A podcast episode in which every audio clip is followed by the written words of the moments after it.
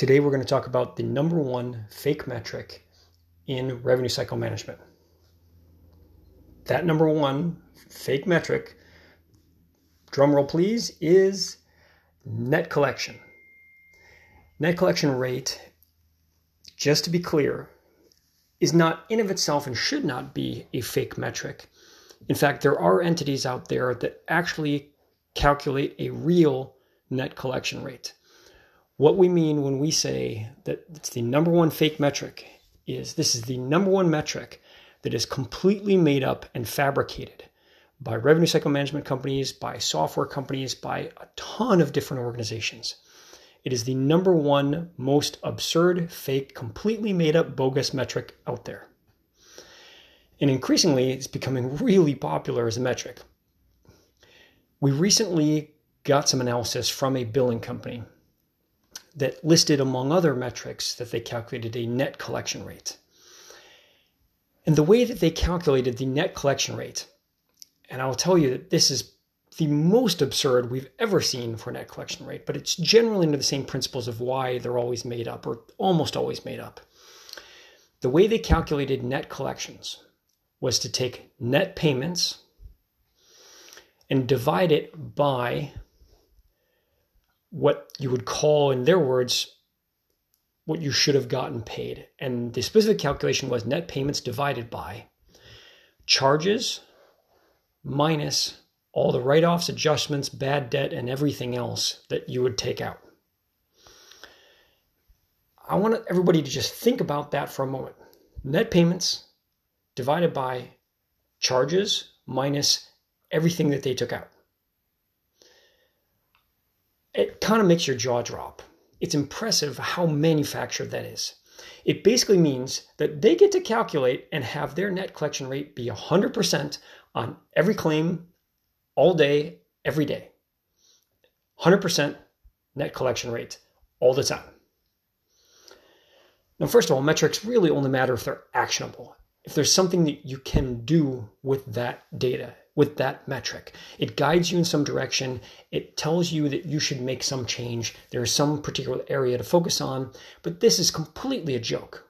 The only purpose this serves is to pat yourself on the back. And maybe that's the goal of this billing company to say, look how great we are. And we've seen that much more often recently when people are touting their performance, they say we have some made up net collection rate. But the worst thing about this is you're believing everything the payer says, which is completely absurd. So if you should have gotten $100 on a patient encounter and you only got 50, this will show 100% as a net collection rate. If you got zero when you should have gotten $100, it'll still show 100%.